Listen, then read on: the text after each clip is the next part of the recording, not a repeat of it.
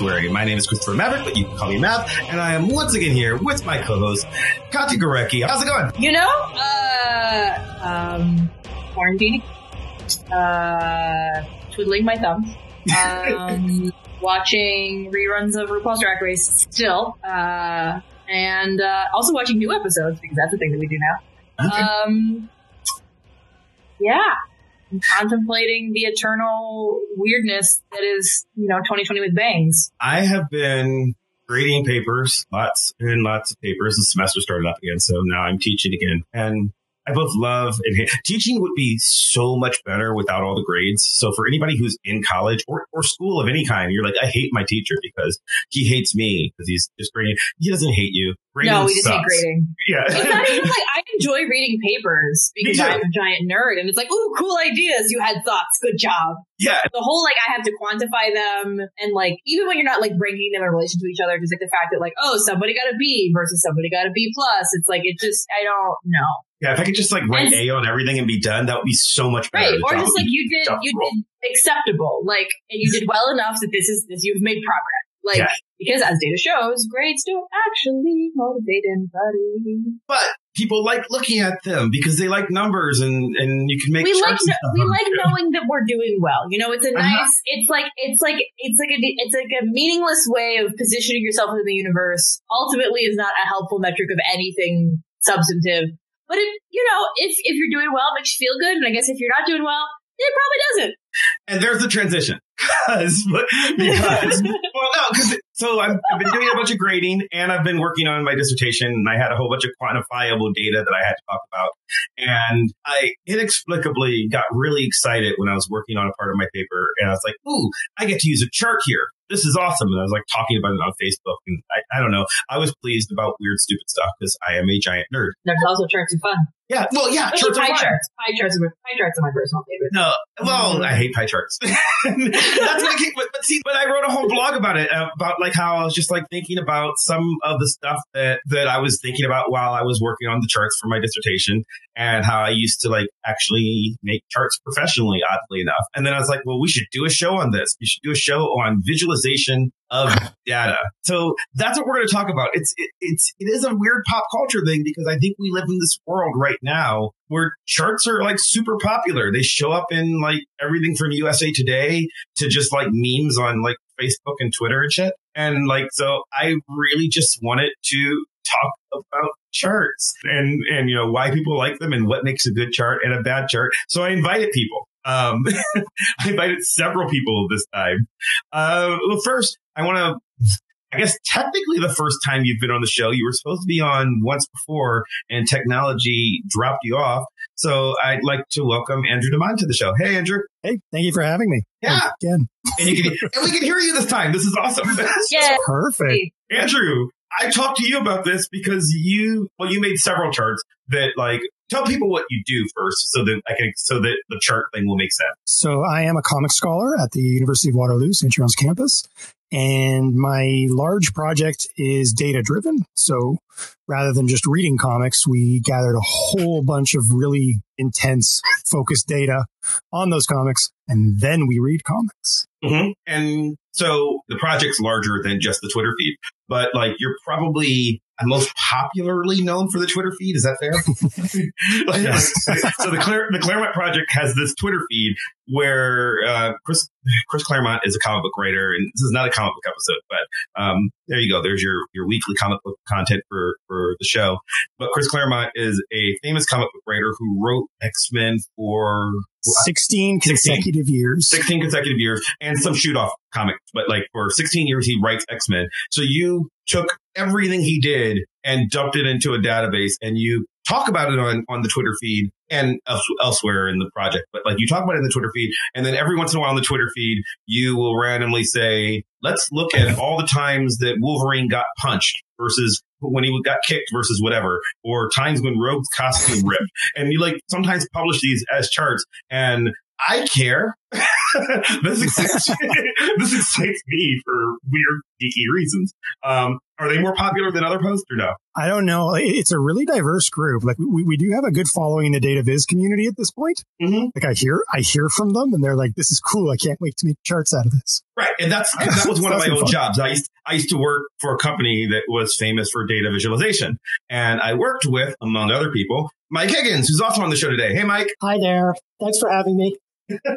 so Mike said we used to work together. We went to college together too, but we used to work together at a company called Maya Design where among other things, we made charts for a living for, well, I mean, you were there longer than me. I worked there for four and a, four and a half years making charts um, and other stuff.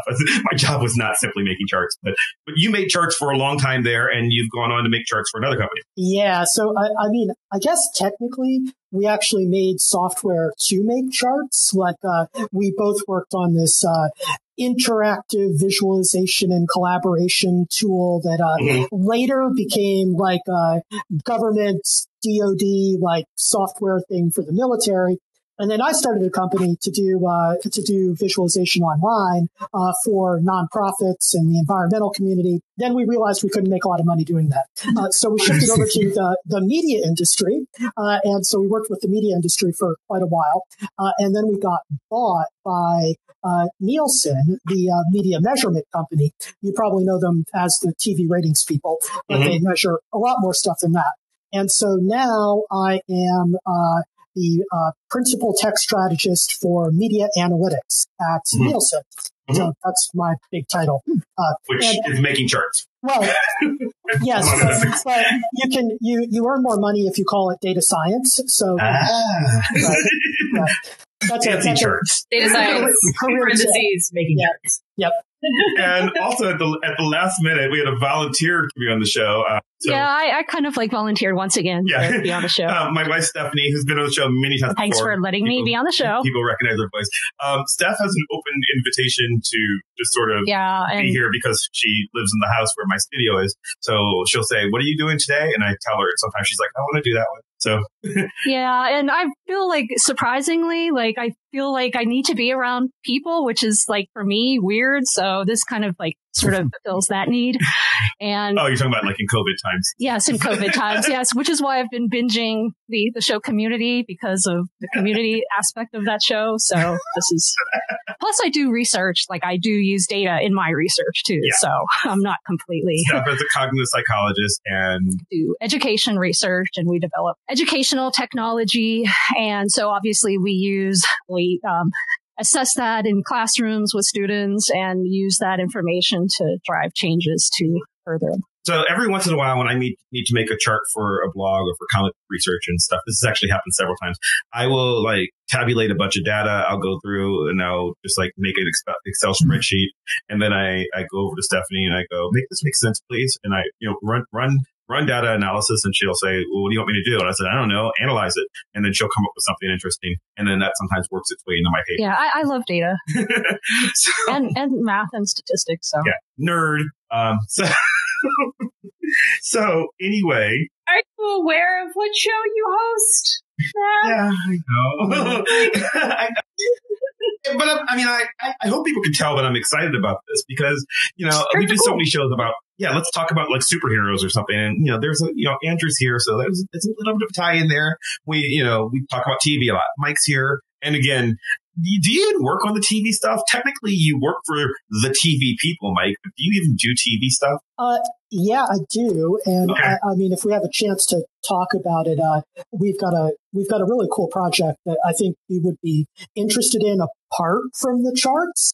Uh, but but we've been doing um, the, one of the things I'm working on a ton is called uh, inclusion analytics, where we're Mhm. trying to measure uh, diversity and representation of Mhm. TV programs, and then comparing that to like audience data, comparing that to uh, to you know the normal population and just seeing like do people say like to see people who look like them on screen does it not Mhm. matter to them? What how do the different networks the different platforms the different you know streaming services compare to each other in how good they are at, at different kinds of representation? So that's a that's a project i'm working on a lot right now and uh, there are quite a few charts involved. So that came up and i'm going to bring steph in here because that came up when when i was coming up with the idea for this episode um, and i was talking about just the way data is used. And I was looking at um, I was looking at a chart by a, uh, or a chart, an article with lots of charts by a woman named Amanda Shendruk, and that's linked on the blog and in the show notes, where she analyzed representations, male versus female rep- representation of comic book superheroes um, over 50 years. Um, it's a really expansive project that was really interesting. And I was mm-hmm. talking with Stephanie about, I don't know what TV show we were talking about, but we were talking about number of spoken lines by female characters versus male Oh, characters. Cats. We were watching Cats. Oh, yeah, yeah, we were watching, yeah, we were watching the musical Cats, which is wonderful and delightful. And if you're, if you don't think so, you're wrong. It's Okay. great. It's going to cause tension cat. This is a- anyway, so we were watching cats with stuff's like, this is awful. And, and okay, I know cats is awful. I, again, I, Okay, we, we've talked about that on the show before. I, I adore cats. I know it's not good. I've loved it since I was seven. I, it, it was never good. But, um, but Steph walked in while I was watching it and she was like, how come the women never say anything? And I was like, but they do. But she wasn't noticing at at the part at which I, I was watching, it was a male solo. So she wasn't noticing anything. And then she was wondering what the, you know, percentage of spoken lines in the, in the play. But I don't remember if I was watching the play version or the film. I know I watched the play, the Broadway production back to back with the film production one day. So I don't remember which you walked in. It was the Broadway production. I was watching the Broadway. Okay. So, um, like she was wondering about the percentage and, and she was like, well, you know, we could go through and count. And I was like, well, that is a thing people actually do. Uh, and I recommended that she try to do, she do a paper at PCA where she did a study like that. It's something that people do sometimes is they'll look at analytics of, you know, what is the gender representation based on literal speaking roles? Now it's got a, there's a problem with it because it's not always perfect.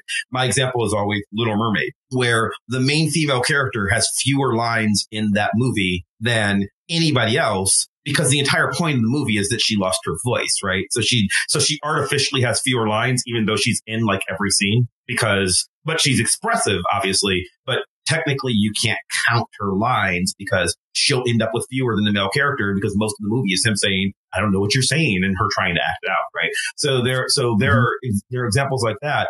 But then I pointed at where Geena Davis, the actress, basically, um, oh, the Geena Davis Institute, Institute for Gender and Media. She's basically started an academic project where she does this kind of research and she publishes her results um, frequently. So there is a thing there. And then the Davis Institute always has really interesting looking charts on it too. So, so this is the kind of, you know, data visualization, data representation stuff that just seems fascinating to me because I mean, it's weird. It's the, it's the intersection of pretty art and nerdy numbers. And if you're enough of a nerd in a very specific way, I think it becomes interesting and also useful because like, you know, Steph, this is your actual job, right? Like you do this kind of analytic data and you could just dump it to a boring pie chart or something, I guess. But so anyway, I mean, that's the kind of thing I was wondering from you, Steph, because because uh, that's what Andrew does. Like Andrew will take that kind of tabulated data and then I I made the Wolverine one up, but I think you actually did do the Rogue one, right, Andrew? Of the Yeah, we did instances of um, clothing being torn as part of a broader coding because we know that that's a way that women are frequently sexualized in comics. right, right, and the, and then you presented the chart, and I was like, score, awesome. Um, and, I, and I know I'm supposed to like really be excited when you post the sexy pictures of the half naked woman with the cool, you know, Rogue is a sexy character in comics, and but like that's not the part that I thought was cool. I he had a bar chart where, where you know where he where he showed visualization of her outfits over time from like 1985 through 1997. I was like, oh, that's that's the stuff right there. Um, but, so Steph, I mean, you are. What do you do when you make one? Um, well, I mean, I usually, we usually look at various types of data. Um, I don't know how relevant this is going to be to this discussion, but usually we look at just measures of learning, sort of just like very, um, direct translation from what we're supposed, we're trying to teach to what they're getting, they're gaining. So factual knowledge. Then we try to get, um, measures of more, um, deeper learning. So transfer, can they apply what they learn to different situations? Can they apply it to like, like a month later? Are they still going to remember this? So yeah, we, we try to triangulate, I guess, and make sure that they are, you know, learning all, all these like different dimensions of, of learning. And then if not, then obviously we have to go in and try to but you write like a 30 page paper about that, right? Yes. And then, well, yeah. or whatever. Yeah. And then you put like a chart on it so that people actually pay attention to it. That was my point. Yes, many, many charts. There, there are lots of charts. But it's what grabs people's attention. So I now. Yes. you made a good point there. that, Like you make the chart to get people's attention. Right. I think when you're thinking about this chart making, um, you you kind of you have to ask yourself a question, which is, okay, am I trying to understand the data? Like I'm the scientist, I've got the data in front of me. I don't know what the patterns are. I don't know what the story is that I want to tell yet, and I've got to figure that out. So I'm going to use visualization to help me understand that mm-hmm. data and, and, and get that? Or do I know what the story is already? And now what I want to do is explain it to somebody else. Right. Mm-hmm. And I think, Mhm. I think you, it's a different process, right? Because like the first one is the sort of exploratory visualization where you want to try out, you, you want to look for correlations. You want So to look slope for up or down. You need to know. Right. Yeah. You want to look for structure in that data. And then maybe, you know, if you're, if you're fancy like Steph, you know, you're probably actually going to run statistical tests and things like that to see if the stuff you think you're seeing in the picture actually is borne out by the data. But then, like, There's a t-test. That's a word that I know from living with Steph that I don't actually, I can't actually do by myself. Yes. But, but it's a thing. Yeah, yes, that, that, is, that is that is definitely a thing. Yep. And uh, but but then you know at some point, right, you're going to turn around, and this is especially true like in the business world, and you're gonna you want to convince the pointy haired boss to invest in something, right? Or you want to you want to make a point to the media industry that they should be like maybe hiring black producers because they don't have enough representation or, or whatever, right? Like, so, so now you want to tell a story and you want to punch it up, but you also kind of want to make it simple for them because they aren't necessarily going to know how to read like a box and whisker diagram or a radar chart or something super complicated, right? Like, so, mm-hmm. so it's got to be simple and it's got to be colorful and it's got to be like punchy. So mm-hmm. I don't know. I think that's an important thing to, to ask yourself when you're thinking about how do I make this chart? I, I agree, and, and and I think that you just made something I hadn't really thought about, but I think that's absolutely true. There are the two: uh, are, is the audience yourself, or is the audience, you know, the audience, right? Like there, and and those are, and, and, and yes, I realize the audience might be is your audience scientists, is your audience business people, is your audience just random readers of USA Today, is your audience my friends on Facebook, right? Like those are different things. But I think you're that's a, that's a very key point. Like, what is the purpose of of the visualization, right? And and it probably varies. Because Steph, you you would say you're making them for yourself. Like if you're if you're doing, or at least every No, time I've seen not- you not do necessarily. analysis, you're doing it to figure out. Yeah, yeah, I do it for myself. I make lots and lots of graphs as I'm looking at the data initially, Mhm. like Mike said, to try to understand the data for myself. But then ultimately, you're trying to tell a story with the data, right? You want to show the most important visual representation of what the main point you're trying to make with your study. Like you design some great uh, software that helps students to integrate information on their own, which students usually don't do because, you know, they, they tend to read and just kind of like learn verbatim.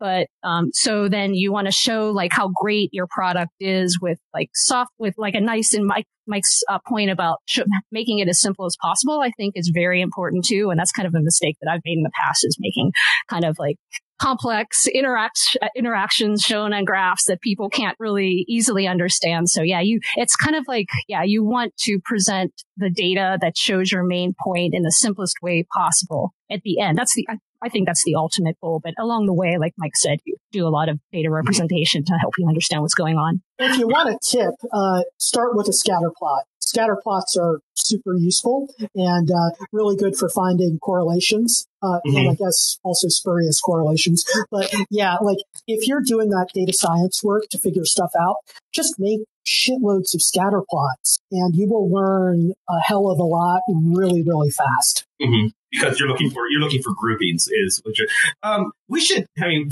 before we go too far I do want to make a note because you know both Mike and I have sort of made the joke already and when we first started Katya you said you know I love pie charts and we're like yeah pie charts now again Mike and I Ah, you It's like you- the same reason I always pick Godzilla movies for the film thing. It's not because they're actually useful. Uh-huh. Because they're Well, fun. but, but we should talk about them a little bit because you know Mike and I come from. I mean, we literally together, right? So we come from very much the same school. I guess, and we literally went to school together. So we we come from the same school of learning where it comes to that. But we should talk about why we don't like pie charts and why because I do want to figure out we don't like them, and yet they're probably one of the most popular charts that are used in media. So, so 80% of why we don't like them is that we're snobs, right? And we definitely want to be cooler than you are. And uh. since normal people like pie charts, we, we can't like pie charts because they're just too popular, right? Hmm. Uh, but no, I mean, uh, pie charts are good for basically one thing, which is showing a simple proportionality, right? Like you've got one variable and you want to say X percent of this is accounted for by whatever, right? So my rule of thumb is if your pie chart has like essentially more than one wedge in it, you probably don't want to use a pie chart because people are kind of bad at interpreting angular distance. And you often see these pie charts with like 20 slices in them. And you can't tell the relative sizes of those slices. So then they stick labels on them. So now what you've done is build a data table that's shaped in a circle, right? Like that's all you did. And it's hard to read and it's hard to understand. Uh, but you know, people people do like them. The other thing about pie charts is because they're so popular, they show up often. You see people doing really, I don't know how they manage this, but like they'll, they'll have pie charts where, you know, the percentages add up to more than 100% or, or they're, they're mislabeled so that the small slice has the big number. And you just, you, you it, it's it's baffling. I, I, I literally don't know how people manage to do this because if you use software to build your thing, right, the software will stop you from making those obvious mistakes. But I guess people are hand drawing pie charts in PowerPoint or something. And so much work. Yeah. Well, yeah, why would yeah, you do that? Why? Is it, do they learn them in school and just keep using them? Like what, where's the origin of this abomination? I mean, they've always existed, but I, re- I really think it's USA Today, right? Like USA Today yeah. mm. became super famous mm. in like the 80s for like suddenly, like USA Today really sort of popularized the chart. Oh, maybe it's just a, sa- a space saving thing. Yeah. And well, they, they were, I mean, they were a newspaper that suddenly just started, they started doing it on every issue. There was just some kind of mm-hmm. a bunch of charts on the front page of, you know, here's the stock market right now, or here's what happened in the Super Bowl yesterday, or here's sports scores. And they were just dumping these charts on everywhere in four colors because it was pretty and it caught attention to them because nobody else was doing it. And I think that they're really, like Mike said, they're easy to understand from a very basic level, right? Like I can, if, if chart only has four items, I can tell that this wedge is biggest and this wedge is smallest and that's fine. On the other hand, USA Today sort of quickly graduated away from doing that to doing like weird graphics. Like I want to show the gross, the gross GDP of two countries. So I'll have a little tiny dollar, giant dollar, right? Like they started doing stuff like that, which kind of ultimately is more useful. Like when we work together, Steve Roth, who's a person that nobody knows except for me and Mike, but it's a guy that we used to work with. He used to say the reason our product was never going to have a pie chart application was because anything that you could represent with a pie chart could be better done with a stacked bar chart. And yeah. he's he's right. Like there's no there's no reason for them to exist. Is there then ever a good use for a pie chart other than making really bad jokes about pie? Memes? Oh yeah. Oh my my joke about pie was awesome. I have my well no, but yeah, yeah. It, they work on memes. Yeah, they work. They they they work in. You know, they're really interesting for. It's sort of like I think pie charts and Venn diagrams, right? Mm. Which Venn diagrams are not they're not quantitative. They're just sort of uh, a, yeah. it's a visualization that people like. And it's really easy to like sort of make one and then toss it on a meme on the internet, which is the only way that information means anything today is can, you know, can I, can I tweet it? And I think that that's fun, you know, like I can toss this on Instagram and everybody gets it and everybody reshares it. And if I'm lo- and if I'm doing something just for likes, which is, you know, the currency of, of life today, that's useful, I guess. I mean, I, I still think like if you have a if you have a single number like a percentage and you want to present that percentage in a more visually interesting way than just writing 42% in big bold type a pie chart's fine right? Like uh, you're still you're still going to have to label it 42% in big bold type but you know but then the colorful circle. Yes yeah. exactly.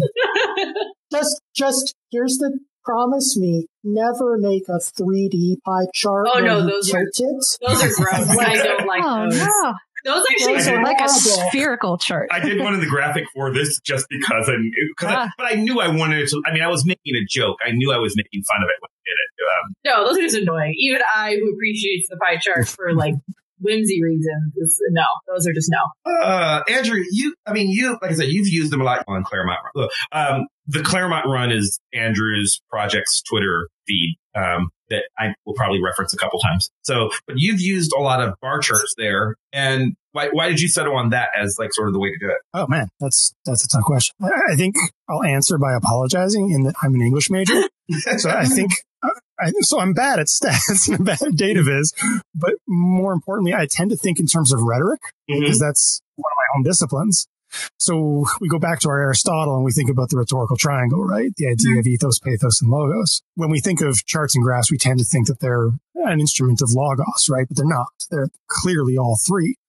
Uh, you've got ethos generating credibility, which is a thing that obviously they do just to their inclusion. Uh, I mean, I'm talking about comics. I'm a low life academic swindler, but I have a chart now. So respectability. So you, made funny books respectable is what you're saying. Exactly. And then pathos, like I'm, I'm, sure Mike can talk about this better than I can, but like charts and graphs always lie.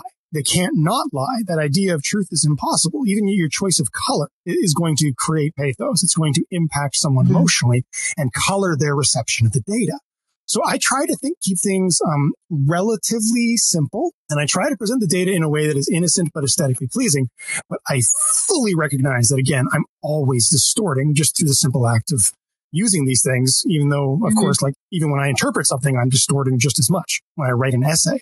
So it all kind of levels off, I guess. Yeah, that, that, distortion thing, though. I mean, I think like uh, like the word distort is, um, you know, it comes with a, a tone, right? Like it's it's kind of a sure, pejorative sure. Uh, uh, word, right?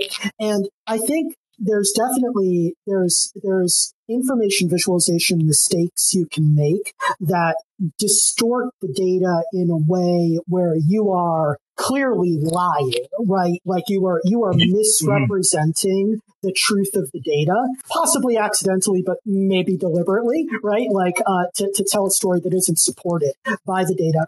But then there's a different kind of distortion, which mm-hmm. I think is, is, is emphasis, right? In, in, in that you are trying to draw your audience's attention to what you b- believe is the significant or salient uh, feature uh, of the data that, that you want to shine a spotlight on. And I think that kind of distortion, if you will, is not only justified but crucial, right? Like, right. Uh, you can't you can't communicate effectively if you're not doing that. Right. You can't simplify. Right. That's like the I mean, that's the basis of communicating any kind of information at all. I think, regardless of like method, it's like. Mm-hmm. There, there's no such thing as like knowledge that can be shared among human beings that isn't in some way like subjective, or I guess we could use the word distorted because like a we're limited human beings with limited faculties and limited understanding so there's automatically some information loss there. And then i think that's right. It's like in order for something to make sense in a context in which we're sharing it like emphasis is important. Like even when you're trying to be as objective as possible there's still an like you're, you're always interpreting something whenever you're sharing information at some level. Mm. there's, there's better ways and worse ways of doing it that are more like more honest or not i mean i think that's like not, like i think that's like 90% of learning how to be a researcher is what are the better ways of interpreting information and what are the worst ways. Right. Reducing the static. Yeah. And that's why you, you can't just present data or the, um, the chart alone in my profession anyway. Mm-hmm. Um, you have to and you have to accompany it with statistical tests and also error bars so you can interpret the data. You can't just say this is greater than this. You have to say at a probability level of less than 0.001 or something like that. So you give them the yeah. full information. I mean, even in English, well, like that, that's, that's right. the purpose of citation too. It's like, so some, someone can go back and look at the original source material yeah. and make their own judgment based off of their information. Mm-hmm. And that's kind of one of the things that I'm wondering. Cause I, so if you go back to like our news by meme episode, right, which we did, wow, I was going to say we did, I almost said like a couple of years ago, it was at the very beginning of the, of the pandemic. So it was literally less than a year. Yeah. It, yeah, it was less than a year ago. But It's like dog like sometime in the 70s we did this episode of the show like um where we talked about like how people get their news by a headline right you read the meme and news stories are often very clickbaity because they're trying to get you to come through but most people just sort of read the headline and they move on and i think a chart is a yeah i know um, a chart Oh, okay. a chart is a way of like sort of drawing some eyeballs to it. And so I'm looking at like Andrew's project's Twitter feed, right? And the, the most recent post as of time of recording is about number of holdings in the WorldCat library of various trade paperbacks of X-Men comic books. Now, obviously, because of what your project is, you probably have a lot of geeky comic book fans who read it. There's nothing comic booky about this whatsoever. This is literally Andrew geeking out about very specific weird library data. you know, it could have been anything, but like it's pretty. So uh, like I think that draws its attention to it, right? So like and, and, and, and that goes to like I, like I'm thinking of um I've seen people posting things as proof that that I know are completely lies, right? I've seen people posting Breitbart charts that say well, this proves that COVID is a myth, or this proves that that um, that systemic racism is a myth. Cops don't really shoot, you know, pe- black people more than white people. I know because I've got this here chart, but it's you know, it's not real. But they they believe it because you know someone to put someone spent the time to make a very colorful chart. I saw one where where a guy was like, well, you know, um, you know, ninety seven percent of white people are killed by black people, and ninety seven percent of black people are killed by, by black people. And he had a graph that showed that, and I'm like, that's not real. And they're like, how do you know? And I'm like, because the vast majority of people who are killed in America are literally killed by a member of their immediate family, like wife, husband, child, parent, who typically are of the same race. So therefore it can't be 97%. Like there are people who are, who have interracial families, but like I, like without looking it up, I know this chart's false, but they believed it and it was just getting all these forwards because chart, chart means real, you know, so Mhm. that's the ethos that Andrew's talking about. It's the lie. It's the lie of credibility Because because it has surface features of sci- being scientific data. yes. Yeah. It, well, because Yep. science means graphic. Yep. Graphic, yep, that's Now- a scientific thing. Now, there is another side to this, though. So, my project is in the humanities, right? Mhm. I- I have had direct, very powerful people that I wanted to like my project for like reasons, uh, tell me that the reason they don't like my project is because it has quantitative data in it, as if I've like betrayed the humanities creed or something like that. Yeah. by There are people including like that in numbers. psychology too. Mhm. Like there's a really rigorous divide between STEM and arts when it comes to research methodology. And like we have a lot of data on even the difference between politics in STEM and arts, with STEM skewing far more right, uh, and obviously humanities skewing far more left. It's, it's, it's massive. And adopting the methodology of one, or even just incorporating the methodology of one when you're in the other, is like a huge challenge. It's a massive roadblock. And, and anyone who's been in the academy knows that interdisciplinarity is a buzzword. Mm-hmm. Nobody actually wants it. Nobody actually supports it. I want it. That's why we have this show. this is another rant of mine, but like interdisciplinary, like interdisciplinarity is an impossible promise because of the way this is probably a different episode, but like because of the way the academy is instructed, if you want to actually be interdisciplinary and actually be successful as a faculty as a faculty member in most universities, you essentially have to have two doctorates. Like you have to be a, a specialist in both fields. And I think like I, I mean, I'm not out there making charts, but I did a humanities dissertation on virtual reality and technology and like learned some programming as this on the side because I'm like, this seems important. So I understand, but basically like I need to understand at least a baseline of technology in order to talk about this effectively. And even that, like, to me is like low level interdisciplinarity. People look at me cross-eyed because I think that there's Mhm. this expectation that like, which I, I mean, I think there's this expectation when it, when, when you say that you're interdisciplinary, it means that you have the same kind of specialty in every area you're writing about as someone who isn't an inter- interdisciplinary scholar, which I think is Mhm. kind of a goofy way of looking at it. It's like, no, this is a different perspective on research than someone who's like special, hyper specialized in one area, which isn't a judgment. It's not that one is worse than the other. Or one is inferior to the other. It's like one, in my mind, it's a difference between like one is a, is a practice of synthesis, is interdisciplinarity, trying to like take knowledge from multiple fields and kind of build a narrative around it, build like what, what happens when you put these into conversation versus I'm going to be hyper focused on this specific area so that I can be as detailed as like uh, and as knowledgeable on this this subdomain as I possibly can. Because I, I think ultimately, like both of those practices, like require one another to function. It just happens to be that one fits into the structure of the academy but than the other. Welcome to my TED Talk. Different episodes. so that was good. It's, it's really interesting because uh, that company Matt and I both worked for Maya Design way back when um, mm-hmm. was was started by three academics who came from different formal disciplines within Carnegie Mellon. Mm-hmm. And I think they were dissatisfied in, in some ways by the quality of work that they could do within mm-hmm. that structure. Mm-hmm. Right. And so they created a commercial entity, a company, right, where they could control the structure and they really like like we pushed interdisciplinary work extremely hard in our uh, in our marketing and our advertising. Mm-hmm. Sometimes when it wasn't even necessary. To be fair, like yes, it, was yes. just it was just that was our that was our gimmick, right? Someone might oh. hire us for something that was really a programming job, but we wanted to prove a point, so we would make mm-hmm. it a, a programming visual design humanities project because we were yeah.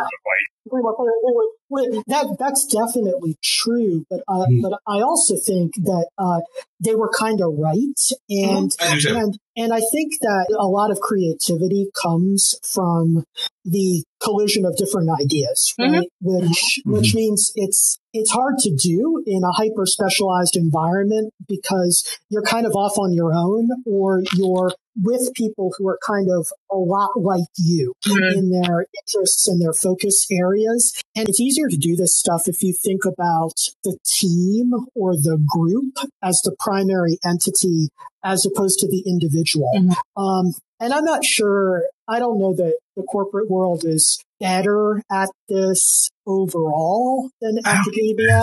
I doubt it is. I think the corporate world might be a little more flexible. So there might be pockets where it's better. I don't know. I don't buy that. And, so here, and, and, this is, I mean, I'll, I'll, tie it back together with charts again. well, no, I think we are wrapping back in, into it. I think there are two corporate worlds. Mike has been lucky enough to, for the most part, only work in the good one. um, and, and Mike, Mike will agree that Mike's, I mean, Mike's worked for three different companies, but effectively you've had one job since you graduated from college. It just kind of your job. And, and they all came from academia too, right? Well, the company we worked yeah. for was spun out of academia and then Mike spun. So that, it's kind of a mixture. And then Mike spun his job at that company off into a new company and then that company got sold. So you've worked for three different places, but it's all still you're being like like they're all there's a clear line from one to another. It's not like you applied for another job, right? Yeah, yeah. My my, my career goal is to never interview. I don't ever want to have to go through the interview process. It's terrifying. Yeah, it's, it's, it's, a, it's a lot easier to just start a company and sell the company than to have to do that like whiteboard coding exercise. Who wants to do that? Yeah, right. So, yeah, so, that's so, where I'm at right now. Right, and, and so, right. But so he's been, but he got lucky in that again, you know, neither of us work there anymore, but like we do believe in the principles that were instilled on us in that, at that company, right? Which was specifically trying to do an interdisciplinary thing. Yeah, you were psychology, math, and what were you? Well, the three founders were a psychologist, a computer programmer, computer. and a visual designer. But like the people who worked there were massively varied in background, right? And they were specifically trying to do a thing, which is why we had these projects that did this. Whereas I've worked other places in the corporate world, which work much more like what the academia does, which is we are I'm, not going to diss companies that I've worked for, but I worked for one company that very much hated visual design and we made software for a living. And they're like, well, no, people should like us because we have the best algorithm. And I would get very upset because no one can see the algorithm. And my boss would be like, but it's the best. And I'd be like, I know, but like, so we had no, we had no visual design. We had no user interface. The user interface for our product was, um, was that you, um, took all your data and you typed it into an Excel spreadsheet and then you fed the spreadsheet to the algorithm algorithm, and that's how that's how we ran our, our software. And he didn't need a visualization, so it's like, well, how do you how do you read this chart? And it's like, well, you hire a computer scientist or a mathematician to read the results to you and tell you what they mean. And this was their mentality. So this is the exact opposite. The, like from their world, everything is math, right? Like we don't need visual design. We don't need interface design. We don't need psychology. Math is the only thing that matters. So it's the exact opposite of, of where the good company was. Um, and then there's anything in between, right? And I think what happens in the places that like Andrew and Katya are talking about is I think creating a chart, right? Um, so Steph, you say you're going to, if you're doing data, you're going to do statistical analysis on it. You're going to sit there and you're going to crunch every number from from a five year study and try. So, and well, typically, I guess I'm different from what Mike does in that we generally have like a, a hypothesis and we test that. That's mm-hmm. so, so, we're kind of like driven by that rather than bottom up. Right, so, but yeah. but you're still but you're still crunching all, all of the data, right? And the chart the end chart doesn't have to be all that pretty. It just has to be pretty enough. No, good enough to be understandable. Right. Yes. Mm-hmm. Um, where, and where, APA format. right. Whereas, like in the in the humanities, a lot of what we do and I think Andrew, he'll definitely agree with this because like, even though you have people pushing back against you and saying you shouldn't be using analytic data, what you're trying to prove is you're trying to prove it's useful and prove it's academically rigorous, right? Like, uh, like it's a trick, right? Like we, we put it, we toss a chart on there. It's a bar chart because look, I've done some real work. See, see, see. That's mm-hmm. like, that's essentially it's sleight of hand. And what's odd is you never have the humanities person. I mean, I shouldn't say never, but this is why our bosses at at our former company were frustrated because in both of those situations, the statistics person who is working like Steph and the humanities person who is working like Andrew, both of you should have hired a visual designer to make a good chart. Like that would have been the smart thing to do, and it never happens. There's never that, you know, like like Katya said, it's interdisciplinary is sort of you know a buzzword. No one ever does it, and I and I wonder if that's sort of the problem, right? Because charts do have multiple purposes. There's a research purpose. There's a very human driven like interaction purpose, but there's also an aesthetic purpose mm-hmm. and and they don't really cross over as much as they should. That also makes me wonder, I think the observation that like I won't go maybe the corporate world, we'll go with the non academic world might be sure maybe at least a little bit more open, if not always better to some of that. Because I think like what I'm thinking about, so, you know, I work in right now in product design. So we're, I think in some ways like interdisciplinarity is like more accepted, even if we don't use the terms, just because like, you know, when you're explaining something to a, like a client, you have to do all of those things. Like you have, you have to think about visual presentation and aesthetics. You have to make a presentation appealing. You have to, but it also has to be founded in data because it can't just be like made up coming out of nowhere and it needs to have that rhetorical component because you're ultimately trying to convince whatever stakeholder you're talking to. So like, mm-hmm. even if we're not necessarily talking about like, oh, we do interdisciplinary work because like it's a buzzword in, you know, in product design the same way it is in academia. I think it's like there's, there's an understanding that when you're working, especially on teams or across teams, you kind of need to do all of those things, especially with those teams like, you know, like liaising between an engineering team versus a creative team versus a research team and trying to get them to all speak the same language that's inherently interdisciplinary. I wonder if that's kind of where there's there's at least like the potential for there to be more more flexibility, is just because it's like the world is interdisciplinary in a way that the academy is not always mandated to be, or at least we don't always acknowledge because we do. There is this like fetishized thing around expertise and the idea that if you're an expert, you can only be an expert in one thing, which like in practice, even people I, I know that are like hyper specialized in whatever their their discipline is aren't experts on just one thing.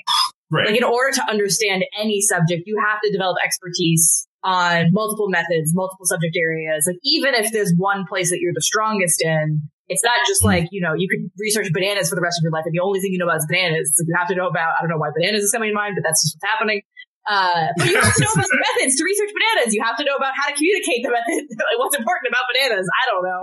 Yeah, I think that's very true. And uh, it kind of reminds me, uh, my my dad told me something when I was a kid. He he sort of had a very, um, you know, you just made fun of me now because like I've had basically the same job for the past twenty years, which is you know that's a, kind of fucking dream, dude. That's like, an accomplishment. yeah, yeah. no, it's it's it's it's uh yeah, it's been I I, I agree with you. I'm very lucky. Uh, but but my dad had a lot of jobs, right? He was uh he was uh, a vice president in the cable TV business. He was general manager of an AM radio station. He taught broadcast journalism at a community college. He was the IT director for like the uh, Health and Human Services Department of the state of Florida. Like lots of stuff that like it sounds like completely different stuff. Like why? mm-hmm. like how did you go from this to this to this to this? And he told me once that really his, his core skill, like the thing that he was good at that like set him apart was he could talk to the technical people and he could talk to the business people. He could talk to the engineers and he could talk to the sales guys, right? And he could translate for them. And if you can do that and do it well, you're always going to have a job in the corporate world because they have to, like, you have to do it, right? Like, it's not optional, just like you said. Like, you know, you have to do that. And that's like, um, if you do like agile software development, um, there's a role called the product owner, mm-hmm. right? And the, the product owner's whole job is to integrate all the different stakeholders, like the technical requirements and the sales requirements and the business this and that, and pull all that stuff together. And they can't afford to be an expert in probably any of it, right? Because like you, because you can't be, but they have to know enough to collaborate effectively with all of those different people. I, have I've had CTO roles and tech lead roles and strategy roles and all of that stuff, but the common denominator is again, you have to be able to communicate with a lot of different people and to try to bring it back to uh, charts um, charts are a great way to communicate with people. Mm-hmm. They enhance your ability to communicate technical quantitative data, even if your audience is not an expert in that arena. And mm-hmm. so it's, you know, super valuable to be able to do that effectively. And I think if you've decided that you're not going to for some reason, you're only hurting yourself and your organization, right? Like you're, you're basically saying, yeah, you know, I, I, I'm going to build a table, but I've decided for fun not to use a saw or a hammer. I, am like, like I'm going to make it extra challenging for myself, right? Mm-hmm. Like I'm just going to leave tools on the table and not even pick them up. Yeah. Which, I mean, to be fair, I mean, we, you even said it. Part of our not liking pie chart, the snobbery, right? Like if the main goal is just basic communication of the simplest form of an idea, because one thing that I know all of us will agree on is, you know, what we want out of a good chart that has that's for public consumption is we want the simplest, easiest to read chart. We're trying to simplify a 30 page paper into something that gets people's eyeballs on it and they say, Oh, okay. I understand it there is more coronavirus here than there is here because this dot is bigger, right? like that's, that's what you're really trying to get. If 80% of coronavirus is here, 20% here, pie chart's great at that, right? So that's those tools, right? Like you're just trying, like at some level, you're trying to communicate a complicated idea. Now, in reality, the idea of 80% of coronavirus is in place A and 20% is in place B. The world is not that simple and it is probably much more complicated than that.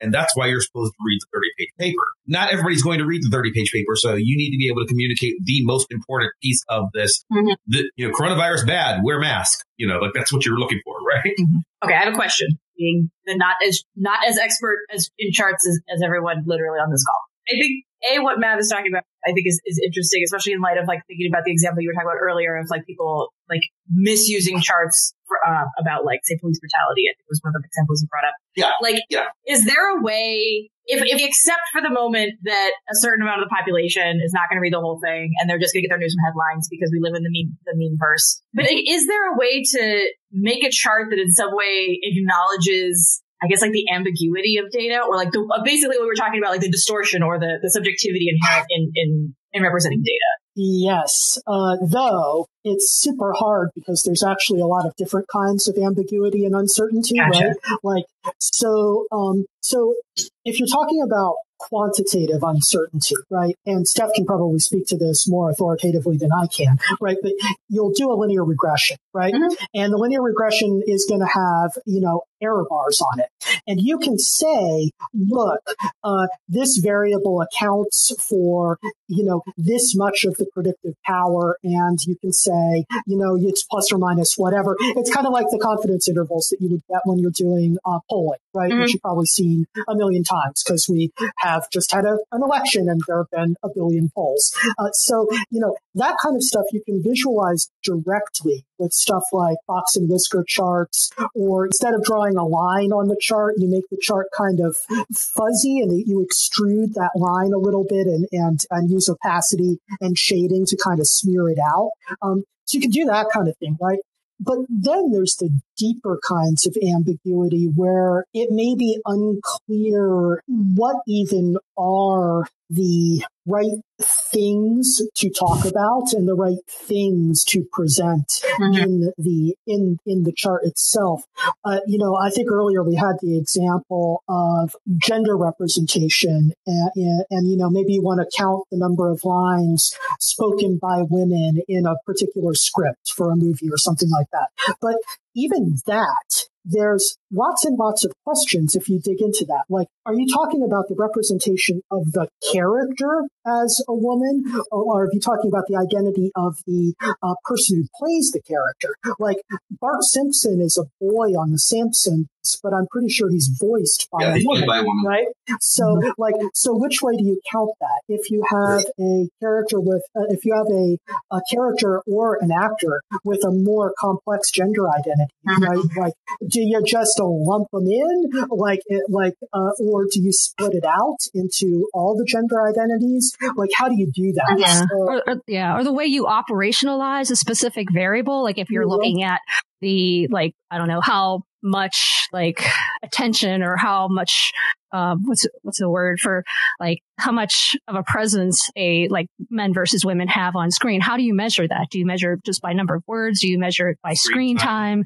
do you measure it by like how centered they are in the frame? There's all kinds of ways that you can choose to right. measure that and you can like choose to present the specific operationalized variable that shows that proves like what you want to prove well, too. and that's all quantitative. None of that's qualitative right? Right. Like I can I make a film that features women heavily that might not be what you want representationally. The vast majority of pornography features far more women than men, but mm-hmm, that's yep. not what people are looking for when they're talking about female representation film. Right. And I mean, well, they're gonna, I'm not even trying to diss pornography. I'm just saying that that's, right. it's it's a substantively different question, but certainly there are more women on screen than men. Right. And are you transparent? And do you mm-hmm. report mm-hmm. that when you're reporting your data? Mm-hmm because and, it's, it's and, I don't know. Well, it's because it's like there's like the the quantitative aspect of it, which is basically like, is there gender representation and what does that look like? And then there's the quanti- like the qualitative aspect of that of like, what is the quality and nature of that representation? Which, right. I mean, like, I'm, I'm sure there's a way to represent that in charts that someone, that someone's aware of, but like, in order to get to that level of nuance, you have to read the 36 page paper. And maybe you should, but I mean, like, you can chart very specific qualitative variables. Sure. But again, you don't want to make the chart too complex, right? Like you could, you could do a chart that does male gaze issues, right? If you came up with a quantitative way to measure it, or you could take the very simplistic Bechdel test, right? You can put a Bechdel test on a chart mm-hmm. and end up with misleading data, but data that can get a conversation started. Yeah. In general, I would say that it's best to report as comprehensive data. Usually when we're trying to decide, should I pick this measure of learning, this measure of learning, this measure of learning, we often try to come up with a way to make composite of that that represents all of that to compare it. Cause that's cherry picking of data is like one huge problem in misinterpreting results. And like there have been, there's a, um, a paper that won an award at I think AERA. Um, there was a, a lawsuit against a school district who they accused of um, discriminating against black students, mm-hmm. and the school district had data that they used to prove, in quotes, that they didn't do that. But then they uh, eventually the data was shared with uh, researchers, and they found that they were actually like picking certain data from that. And when they looked at the full data set, that it actually did prove that there was uh, discrimination. So that's that's kind of another aspect of it Mhm. of presenting, like how how you know whether yeah you're, you're more basically higher quality, more comprehensive data is the way to go in general. I I think we're actually modeling accidentally one of the ways that the the humanities do approach this right now, which is called mixed methods research Mhm. methodology. Mhm. So yeah, you do the data, but you also talk about it. So exactly as Mav did, you Mhm. can point out that the Little Mermaid doesn't have a lot of lines, and then you can say, like you know, Mhm. in an essay, probably because she doesn't talk for most of the movie. That's the Right. premise of the movie. So you've contextualized the data, uh, and as a result of that, you're combining the qualitative and the quantitative in order to create a holistic perspective that can get the best out of both. Uh, Mhm. And you don't just have to use the quantitative data as evidence. That's a huge misconception. You can use the quantitative data to build a context. You can use it to prompt further inquiry, as we've already talked about. Like it it doesn't just have to be the here, look, I've proven my point thing anymore. And the Bechdel test is a great example of that. Because as you said, the Bechdel test doesn't indicate quality representation of women. What it At all. indicates is a lack of quality representation of women Mhm. across a wide enough sample, right? Right. Mhm. And that's Yeah. a really big clue that, hey, something might be happening in this work of art that we're looking at with regards to the representation of women. So now that we know that there's, you know, an entry point, let's talk about the ways women are represented here. It's been Mhm. flagged and the data can give you that flag.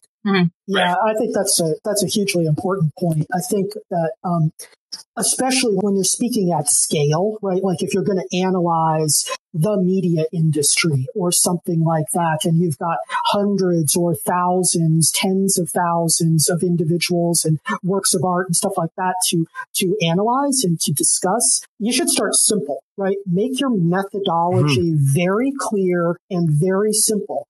It won't be perfect. There will be lots of edge cases you can point to where the methodology kind of gives the wrong answer, but in the aggregate overall, it'll be more robust. It'll be a lot easier to implement. It'll be a ton easier for people to understand. And then once you have an idea kind of at that gross level of what's going on, then you can develop more complex methodologies. You can drill down, you can dig in, and you can say things like, well, okay, I get it that on our metric, this particular program does badly when it should do well because of X, Y, and Z.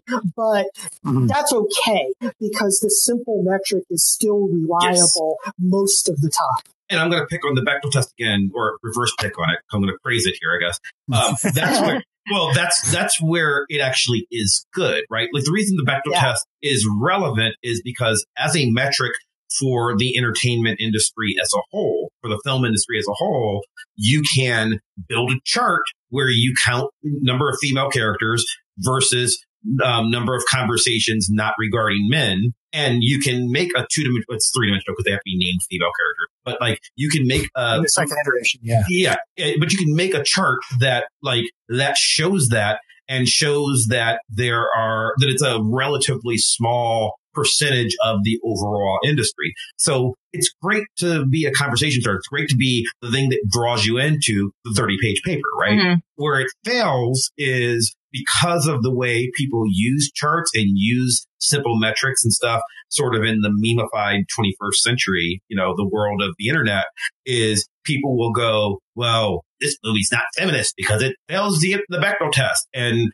it's not, uh, again, Gravity, the film Gravity fails the Bechdel test Mhm. famously. It is a very feminist movie. It's a movie with one real character in it who is female, but it can't pass the Bechdel test because there are no other characters. I mean, there's two. There's a male Female character for half the movie, and but like there's only two characters in the movie. There's a third character. He dies in the first 15 seconds, and then for the rest of the movie, and I'm sorry, spoiler for a movie that's like decades old, but one character dies in the first 15 seconds, and then for the rest of the movie, it's George Clooney and Sandra Bullock, and eventually just Sandra Bullock. She's the main character. And she's got no one else to talk to for most of the movie. Right. That's the point of the movie.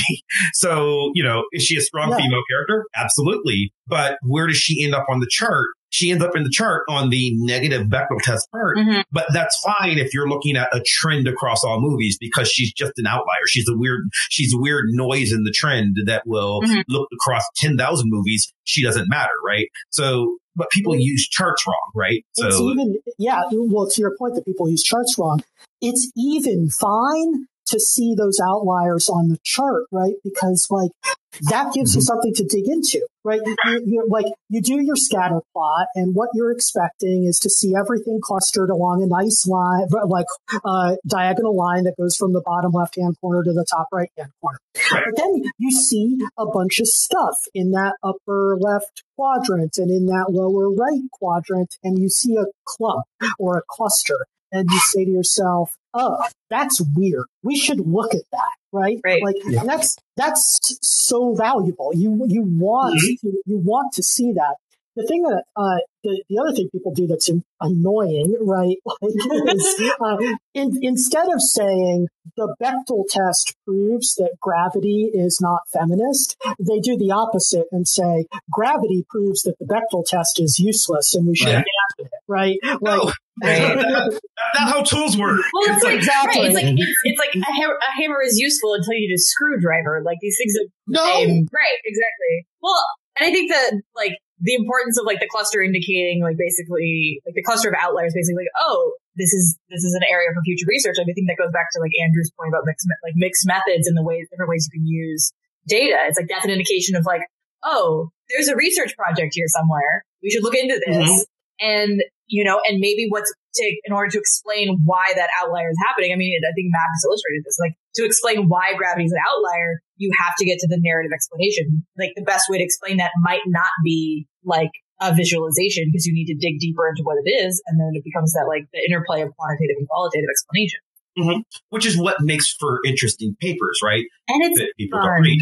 Everyone- I- I- Everyone just needs to get over themselves and hang out with people from other disciplines and just acknowledge that everyone's work is freaking cool and be okay with and it. to read. Reading's And good. read. I think if there is one thing we resolved today, it is that people need to read more. Damn, like just please read, please. Read more than the headlines. yeah, well, we, we touched on it briefly, but there is misrepresentation of that. Now, there's certain there's certain things that are just like outright lies, like the chart that I was talking about, where 97 Yes, percent of white people care that's, about yeah, life. that's, That's step just- number one. That's not that's not true. check your data. Someone just made a chart that said that, and I'm like, Yep. Pro tip: If Okay, there's no citation to a reputable source, it's probably made yeah. up garbage, guys. And if there is a citation to a reputable Check source, it out. check this reputable. The amount, they re- the amount I Check realize, the FBI. like the amount of like headlines and also charts that I have seen that are just like reference like very good data actually, but the act whatever they've explained has nothing to do with the data. I have a I have a certain person in my That's what I was going to get larger to because familial structure that I will not name that has shared some of those things. And I'm sure it's one of those things, like, I'm sure it's like, it's a combination of like probably read the headline, didn't dig into it. And I think also like a lot of it is we don't necessarily all have the literacy required, both when it's coming to looking at charts and looking at data representations, as well as evaluating sources. Like, Yeah, I didn't realize that a different person actually wrote that writes the headlines than Mhm. writes the actual article. depends on where, but yes, frequently. Okay, that's what, depends on the news source, but some uh, there's uh, sometimes an author will will title their own work. Sometimes there's a copywriter who does it. I guess usually when I see an article on Facebook, it's designed to be clickbaity and Yes. yeah, especially if it's been shared sort of, you know, by definition, it's it's clickbaity. Yeah, um, there are. I mean, I mean, peek behind the curtains at Vox Popcast, but probably I title more of our blogs. Like we all sort of write an equal amount of blogs, but usually I write the titles. it's because my, I mean-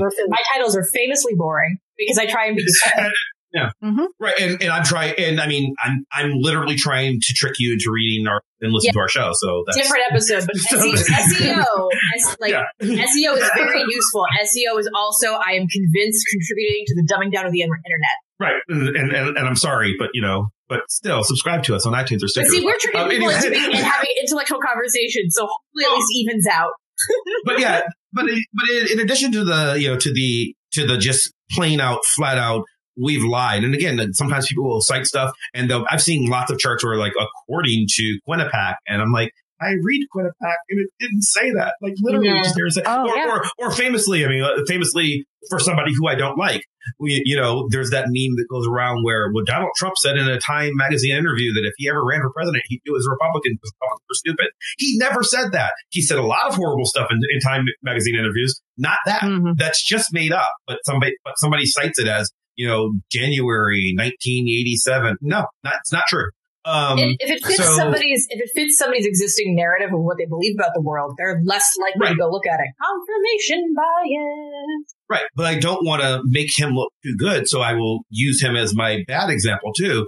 Um, because this recently came up with somebody I was sort of trying to argue with, explain things to, where people were like, well, I don't understand why black people hate Donald Trump because, you know, he did more for black employment than anybody, any other president ever. And that's not really, and they showed me a chart. Not really true. It's something he says. Now, what is true is that the black unemployment level was lower during Donald Trump than any other president in the history of since we've been scheduling it. That's true. But the raise during Trump's presidency was lower than the, than the raise during Obama's presidency. So, you know, the, the, the differential was much bigger and it crested in Trump's first year. So theoretically, the highest point ever has it. But, uh, and, and, and I was trying to, and I was trying to explain it to the guy and I was like, okay, think of it this way. If you're watching football stats and you have a guy who throws a 50 yard touchdown to a guy who catches the ball on the one yard line and gets tackled into the end zone. And you have a guy who throws a 50 yard touchdown that he threw five yards and then the guy ran 45 yards, evaded 15 tackles and made it into the end zone by himself. Those both just show up as 50 yards, right? But like as a 50 yard reception for a touchdown. But the, but the cooler guy is the one who ran 45.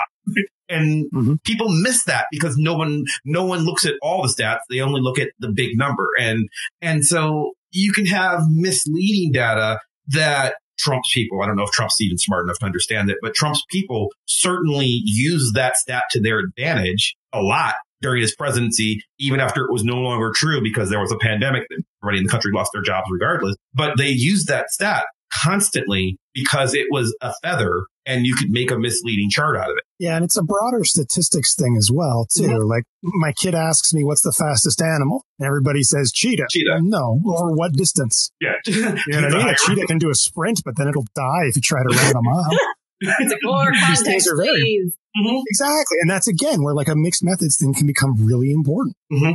I mean, there are there are many there are many microscopic animals that are super fast, but their entire lifespan is lived in like a you know six foot radius. You know? like, like my favorite, my favorite articles recently is like the there's like a very small like sand cat that's basically like half the size of a domestic shorthair that's apparently the world's Mhm. deadliest animal because it, it I guess by volume. I, yeah because it kills lots of tiny things.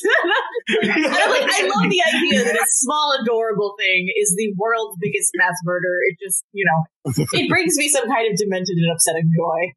Yeah.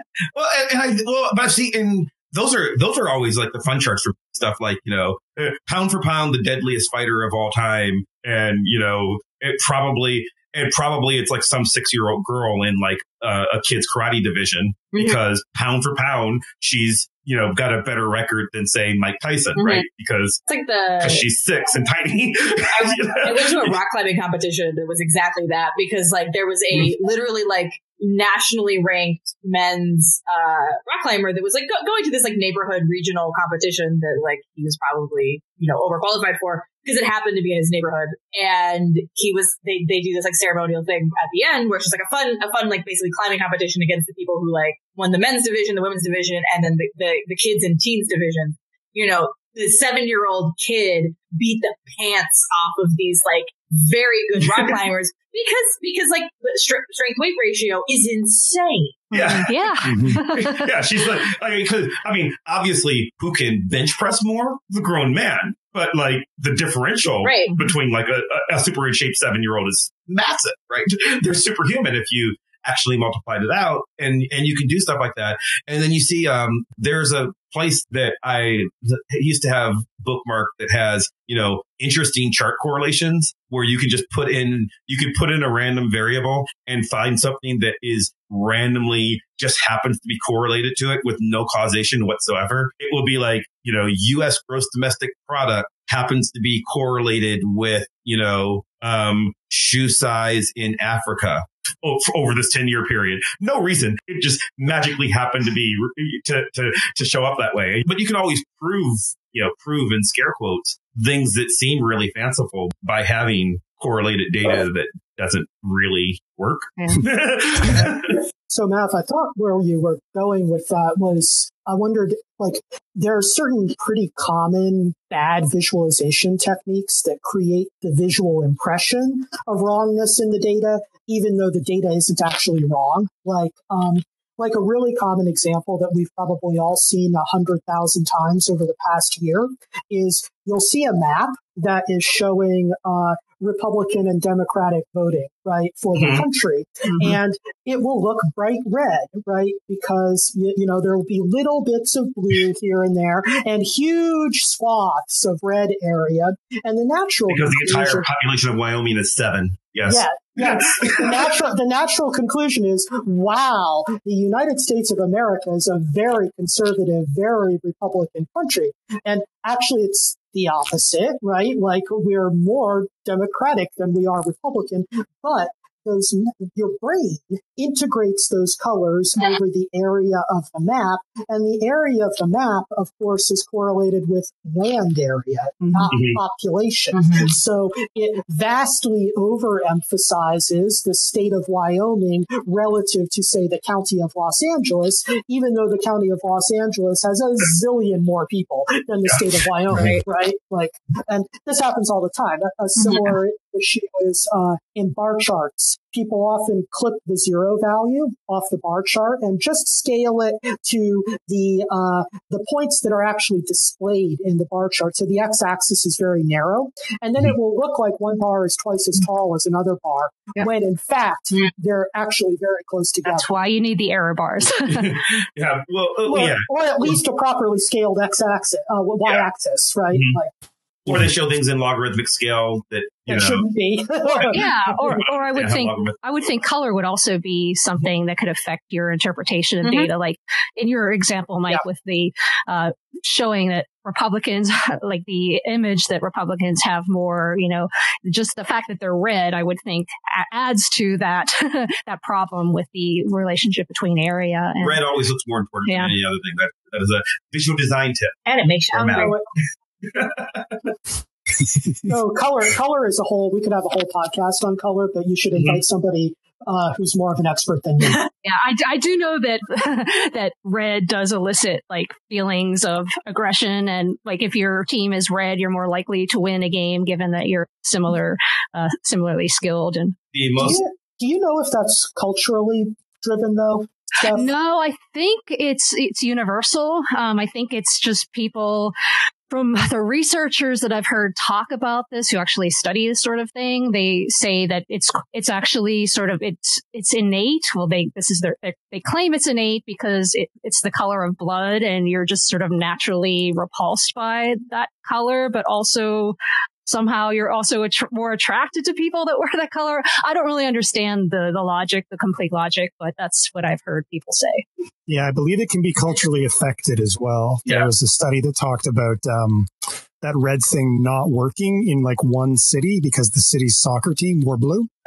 well, and like there's like there's I forget the country off the top of my head, but there's uh there's like a, a national tradition where like I mean in in most of the Western world, uh, like wedding dresses are traditionally white or some variant thereof.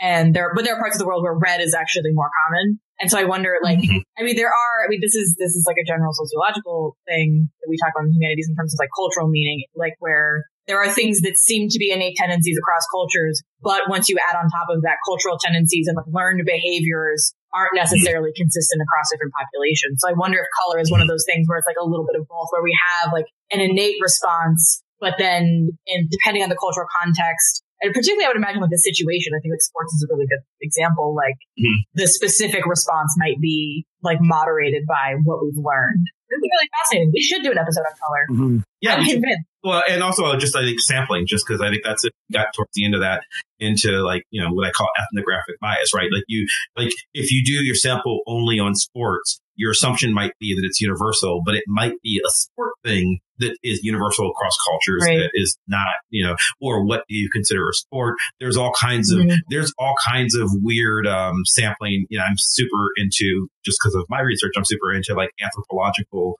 ideas of sex and gender Mhm. that we know over the last decade or two that we've made ridiculously stupid assumptions based on our last couple thousand years of anthropology, based on the fact that like literally applied modern sociological, heavily Christian, heavily male, heavily white assumptions to all of history and can came up with com- with confirming results that like weren't accurate. And we just know that they're not accurate. Like if you just completely ignore a couple of things, like we just now read all these old studies completely differently. But Yeah. a different stu- a different topic. So we've resolved we've resolved nothing other than uh, read things, read things, ask questions, and then read things again. Yeah.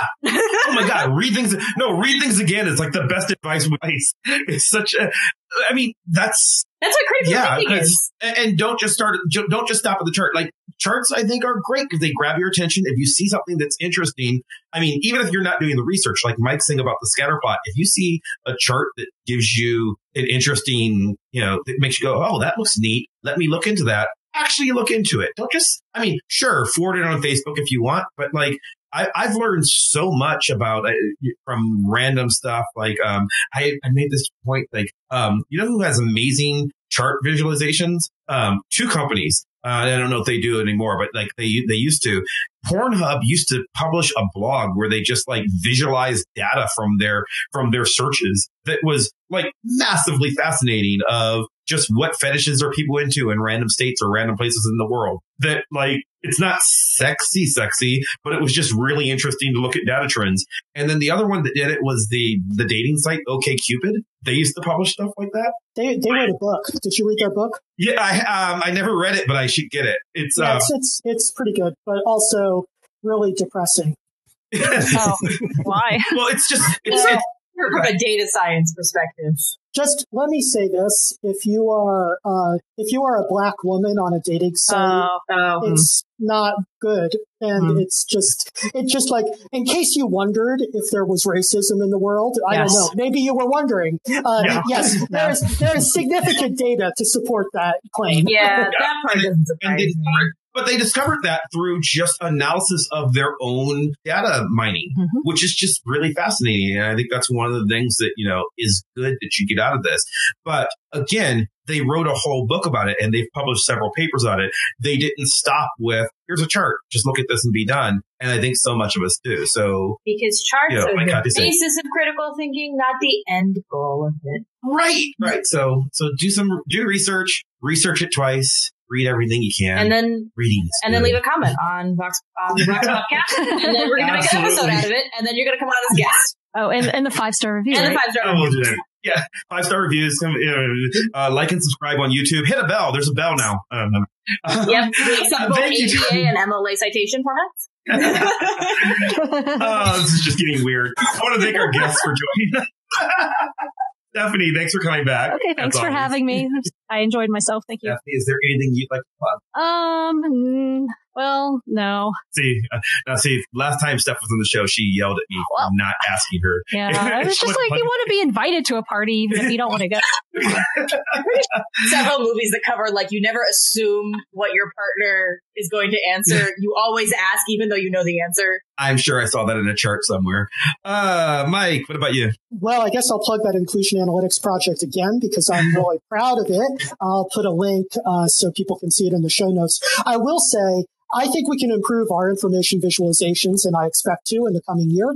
And I'll also say that we are going to be hiring. Last year's work on this was really on a shoestring, and um, it's gotten really positive uh, feedback from the industry, which means we can invest in it. And so uh, we don't have those positions opened up quite yet, but we will soon. So if you want to work for a company that's doing cool media analysis uh, and working on these issues, uh, Nielsen's doing it. Uh, so give us a call. I, I might. yeah. So, um, t- turns out I, I, I do need a job, and I know a guy in that company. Yeah. so, so, so anyway, um, uh, Andrew, You can find my terrible charts at uh, Claremont Run on Twitter. And if you do a cross reference search with Tidy Tuesday, which is a, a data viz kind of weekly competition thing, you can see really good data visualization experts making beautiful charts uh, out of our data and sort of cutting me out of it. Uh, other than that, um, our data set is available on www.claremontrun.com. Uh, and if you want to read my work that comes out of that data, you can literally just Google me, um, um, Andrew Deman, D-E-M-A-N, and you should find a bunch of stuff. cough, cough, and you are the host of Cough, Cough. Oh, cough, cough. I, am the host of a forthcoming podcast uh, on Excalibur called, um, oh crap, I'm going to screw it up. Oh gosh, oh golly, oh wow. Yes, that's true too. Yes, we, we have a, Andrew and I have a new podcast that we starting in two weeks as this show dro- or maybe a week. Damn it, I'm really horrible at this. That either ju- either is starting next week or is about to start because um, we've already recorded it in podcast time travel, which the listener knows I hate. Um, but yeah, we're going to be on a show together. But you also have another show. Yes, I have a podcast called Three Panel Contrast, Mhm. all in you know text form, no numbers in there, um, which you can find on podcast places. That's also linked in the show notes. And Katya. Ah, you can find me on the Instagram at just that nerd kid whenever I start posting. uh, and you can follow me on Twitter or Instagram or Facebook, all of the places, always at Chris Maverick. You can follow the show in all those same places at Vox Popcast. You can also follow the show's blog at www.voxpopcast.com, where we talk about whatever we're going to be talking about next week, which I believe next week for us is Bridgerton. um, Yes. which it- which which should be fun. And then we've got some other cool ideas coming up. We're doing um show coming up for Valentine's Day with Andrew and my other co-host on that show, and Anna Papard, all about sex and superhero comics. That's gonna be fun. Come on, you clearly have thoughts about that. So you know. Go to the blog, find the post, give us your comments ahead of time so that we can talk about it on the show. We can work the things that, that you have to say into our comments on that particular episode and you can find out what else we're going to be talking about. And if you enjoyed the show, and we certainly hope you do, then subscribe to us on iTunes or Stitcher or Spotify or wherever the hell else you get podcasts from.